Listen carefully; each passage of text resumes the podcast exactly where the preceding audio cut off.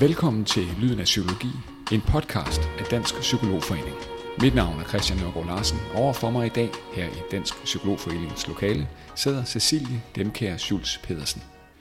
Cecilie er med i vores podcast-serie med fokus på overgangen fra livet som psykologistuderende til livet som psykolog.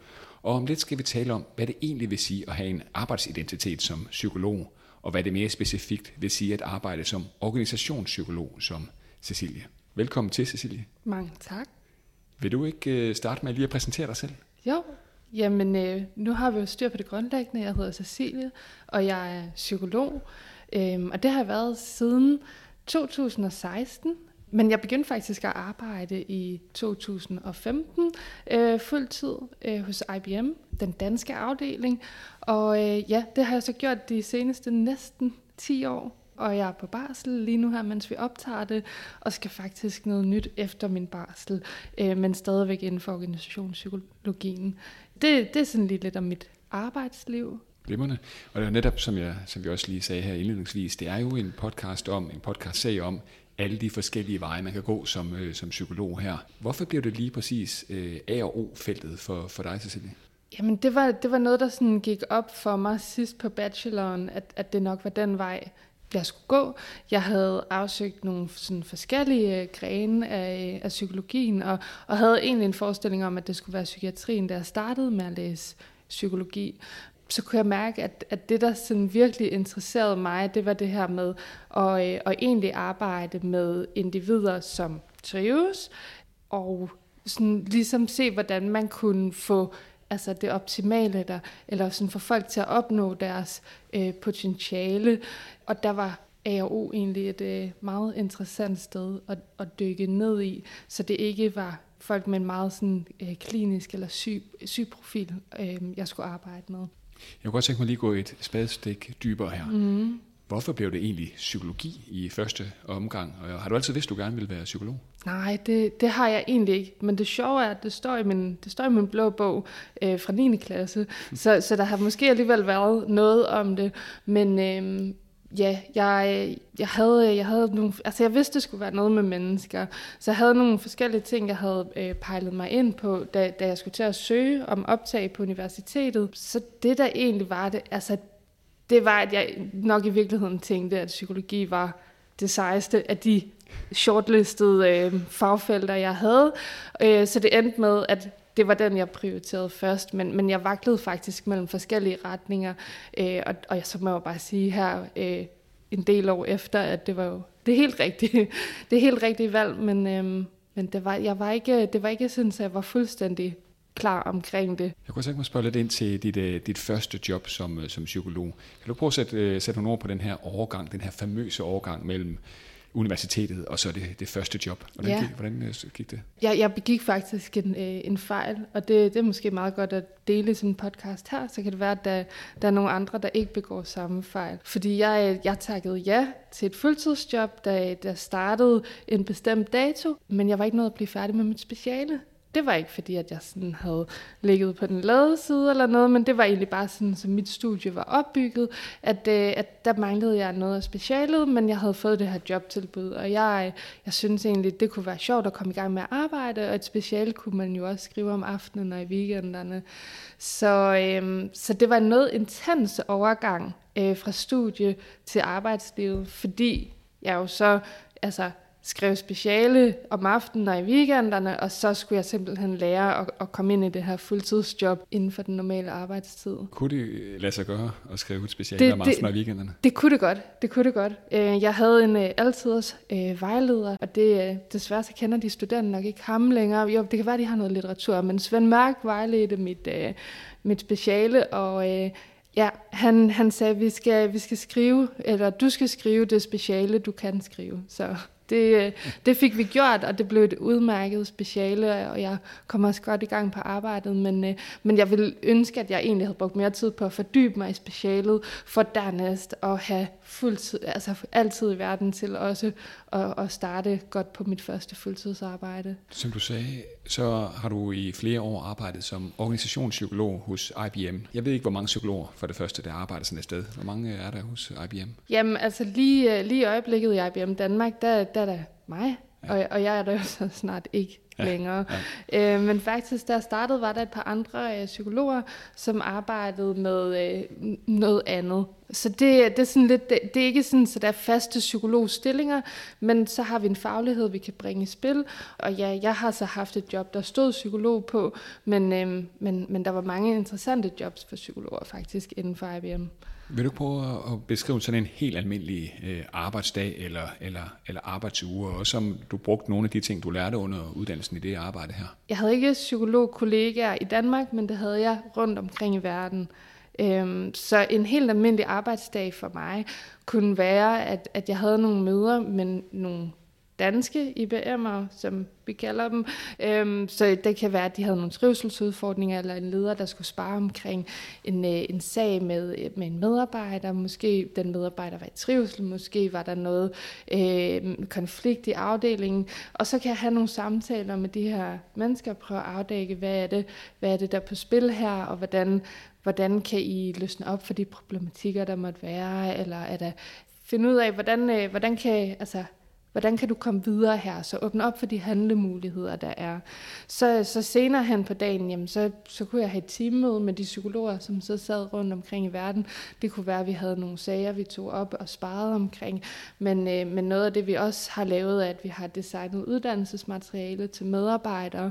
Og det har både været for eksempel om omkring arbejdsrelateret stress, hvordan man kan forebygge det, eller mental sundhed generelt på arbejdspladsen.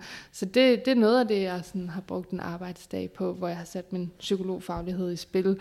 Det lyder som et sted med enormt mange fagligheder, det her. Mm. Hvordan er det at være, en, øh, ja, at være psykolog et, et sted, hvor ja, der netop er enormt mange fagligheder? Hvordan, kan du, hvordan navigerer man i det?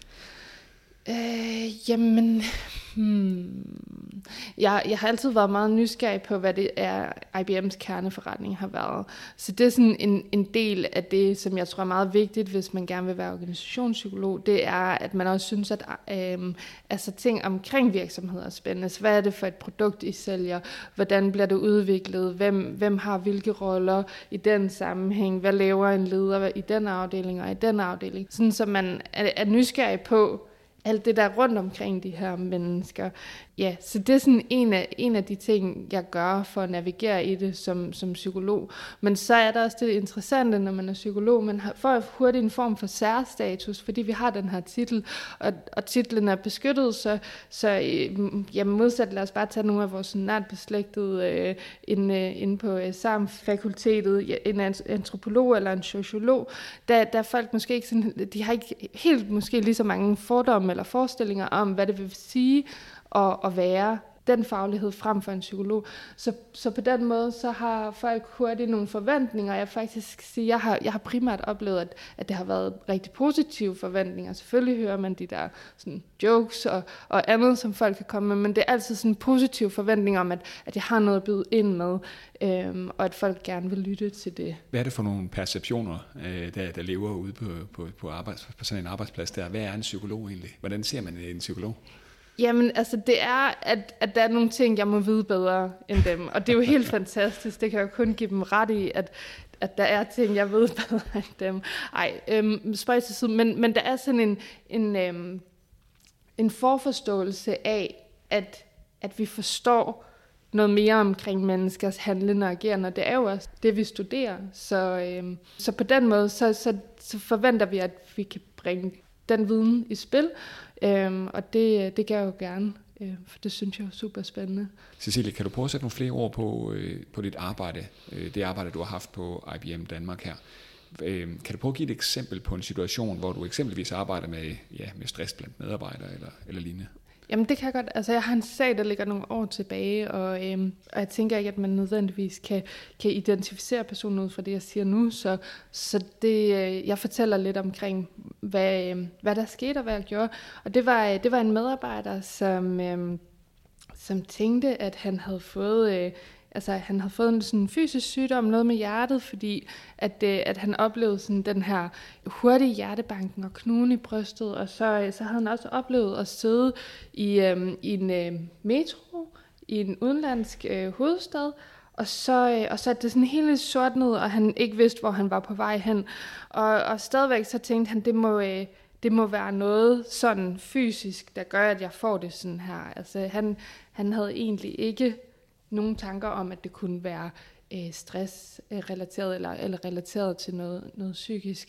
Så det var hans, øh, hans leder, da det var, at han fortalte omkring den her oplevelse, så sagde lederen så, jeg synes, at du skal... Øh, jeg synes, at du skal prøve lige at tage en uh, snak med, med Cecilie, fordi altså, det, det lederne ofte gør, det er, at de siger, at Cecilie kan vejlede omkring nogle af de tilbud, vi har i IBM, og det er ikke nødvendigvis kun omkring det mentale, det kan også være omkring den fysiske sundhed, fordi det er, altså, alt andet lige, selvom at, at folk ofte gerne vil tale med mig, så kan det godt være sådan lidt, at der, er ikke, der er ikke noget galt med mig.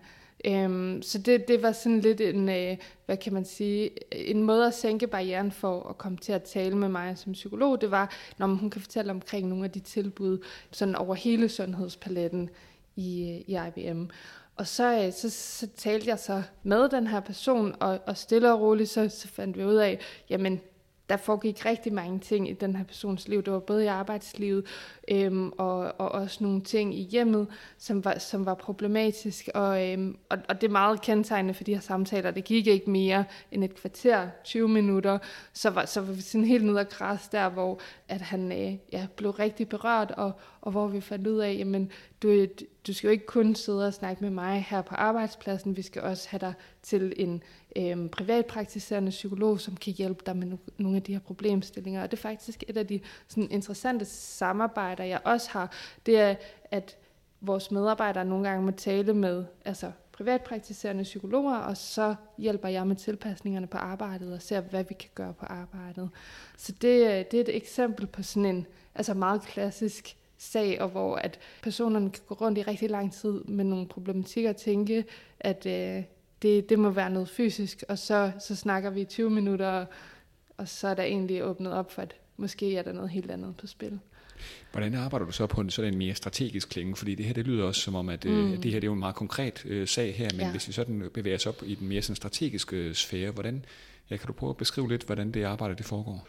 Ja, fordi altså, jeg har haft de her individuelle rådgivningssager, dem har jeg egentlig haft sådan hele tiden, men jeg havde mange flere øh, i starten, da jeg startede mit job, og, og så, så blev de færre og færre, egentlig også fordi vi begyndte at arbejde meget forebyggende, og det gjorde jeg øh, blandt andet med ledelsen i Danmark, og senere så, så, øh, så gjorde vi det også ja, i Europa og også globalt. Men, men det vi gjorde i Danmark øh, til at starte med, det var, at... Øh, Jamen, jeg satte mig, jeg satte mig ned med ledelsen af IBM Danmark på, øh, Danmark på den, det tidspunkt, og så, øh, så fremlagde jeg de tal, vi havde, øh, dels for øh, stresssygemeldinger, træk på vores sundhedssikring, og øh, ja, øh, seneste trivselsmålinger, engagement surveys, og så, øh, så sagde jeg, at det, øh, det er jo ikke fordi, at, at vi sådan klarer os dårligere end dem, vi gerne vil sammenligne os med, men vi klarer os bare heller ikke godt. Altså, det er en sådan generel tendens i, i samfundet, og det, det hører vi jo også, når nationale sundhedsprofiler og andet bliver fremlagt. Øh, stress er et stigning, og, og især blandt yngre mennesker. Sådan, vi, jeg synes, vi som virksomhed skal tage et ansvar. Og det, det resonerede egentlig rigtig godt øh, med dem, og derfor så begyndte vi så at arbejde ja, på den mere strategiske klinge, som du, du kalder det, men, men simpelthen kigge på, hvad er det, vi kan gøre organisatorisk for og, øhm, og forebygge stress. Og jamen, altså, sådan en af de ting, som måske kan øh, altså, virke lidt banalt, øhm, var, at vi fik kigget vores stresspolitik igennem. Hvad, hvad er det egentlig, der står i den? Og, og der var det meget sådan, Nå, vi, vi vil gerne have, at folk trives, men hvem vil ikke gerne have, at folk trives? Så det vi i stedet for gik ind og formulerede, det var sådan, jamen helt konkret, hvad er det, vi gør på vores arbejdsplads, som skal forebygge stress, og som ligesom fordrer det her med, at folk de trives. Og det var sådan et af tiltagene. En anden, et andet tiltag kunne være, øh, hvordan, øh, hvordan man organiserede sig omkring en specifik opgave. Lad os prøve at vende lidt tilbage til øh, overgangen fra, fra universitetet ja. og så til, til arbejdsmarkedet her. Sådan, øh, når du nu kigger tilbage, Cecilie, hvad var sådan den største overraskelse, overraskelse hos dig, da du kom ud i, øh, i, i praksis? Var der, var, der, var der noget, der kom bag på dig? ja, det, det var der. Nu sidder jeg lige sådan og, og tænker, hvad, hvad er mest spændende at hive frem? men, men jeg tror egentlig, øh, fordi det, det er noget, jeg oplever generelt blandt psykologer, det er, at vi kan godt tvivle lidt på, hvad er det egentlig, vi har bydet ind med.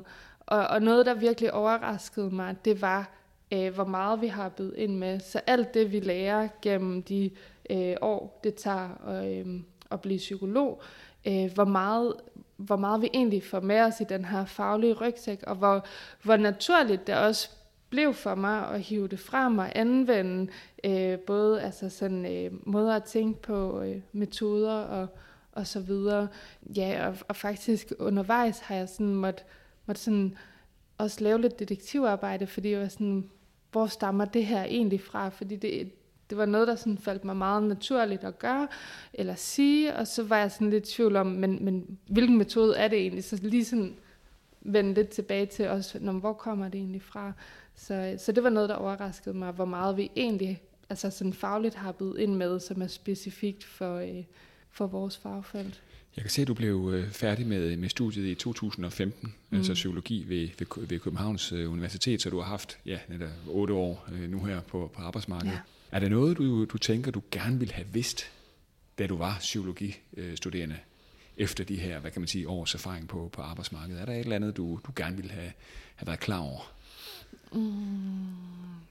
Ja, altså øh, det er måske sådan den der med, hvilket råd vil jeg give mig selv, hvis, øh, hvis jeg ligesom kunne, kunne hoppe tilbage i tiden. Og der vil jeg, der vil jeg i hvert fald, øh, tror jeg, sige til mig selv, at, at det er okay øh, og, øh, og sådan, øh, slappe lidt af og, øh, og sænke skuldrene og, øh, og, at, øh, og det ved jeg ikke, om det er specifikt for psykologi, men, øh, men der er sådan meget fokus på det her med at, at indsamle så meget muligt relevant øh, erfaring.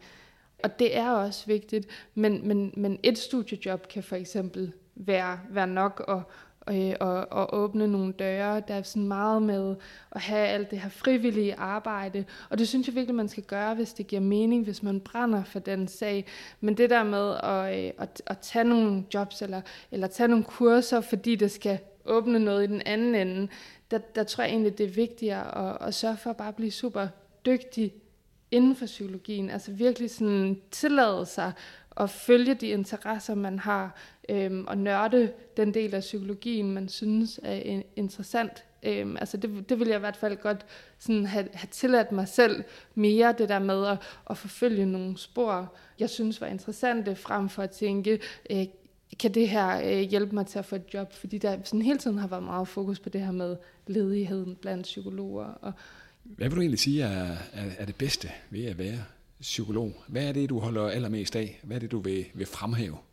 Jamen, jeg holder jo allermest af, når jeg har været altså, hjælpsom over for nogen. Så, så når jeg med det, jeg kan, har, har ændret øh, en persons opfattelse af deres handlemuligheder. Altså, så de har en oplevelse af, at nu, nu kan de noget andet, øh, eller at de har nogle flere veje at gå. Nu her, nu her øh, for, for nylig talte jeg med Christoffer Jul, som arbejder inden for psykopatologi, og, og, og til spørgsmål om, hvad det, hvad det værste var ved at være psykolog. Han endte mm. med at sige, at man, man skal i hvert fald huske den her sådan egenomsorg, man skal lige huske øh, sig selv mm. øh, i det hele, øh, at man nogle gange også kan bruge sig selv meget i, ja. i arbejdet. Hvis jeg nu stiller det spørgsmål til dig, Cecilie, hvad, hvad, er, det, der, hvad, er, det, hvad er det hårdeste eller det værste? Jamen, nu har jeg talt meget omkring de der positive forventninger, der er til, øh, til, til mig som psykolog, eller til psykologer generelt.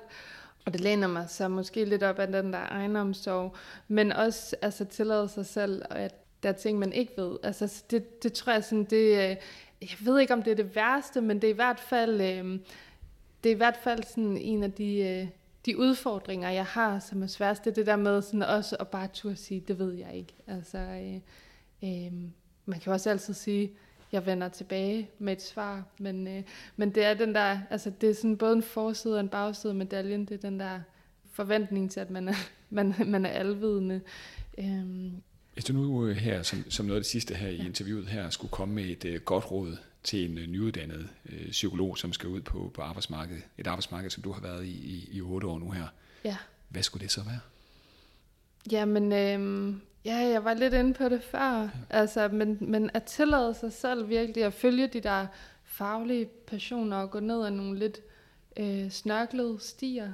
For, for, for, for, fordi der ligger noget guld og noget viden ned af de der faglige stier øh, som regel. Og så, øh, så have sådan overordnet tiltro til, at, øh, at det nok skal gå. Der er stor sådan, altså, jeg har i hvert fald en oplevelse af, at der er stor efterspørgsel på det, vi kan derude. Øhm. En fornøjelse at tale med dig, Cecilie, og alt muligt held og lykke med, med det hele, og med barslen ikke mindst. Tak skal du have. Flere episoder som denne om overgangen fra livet som psykologistuderende til, til livet som øh, psykolog ligger allerede nu klar under lyden af psykologi. Rigtig god fornøjelse, og tak for at have lyttet med.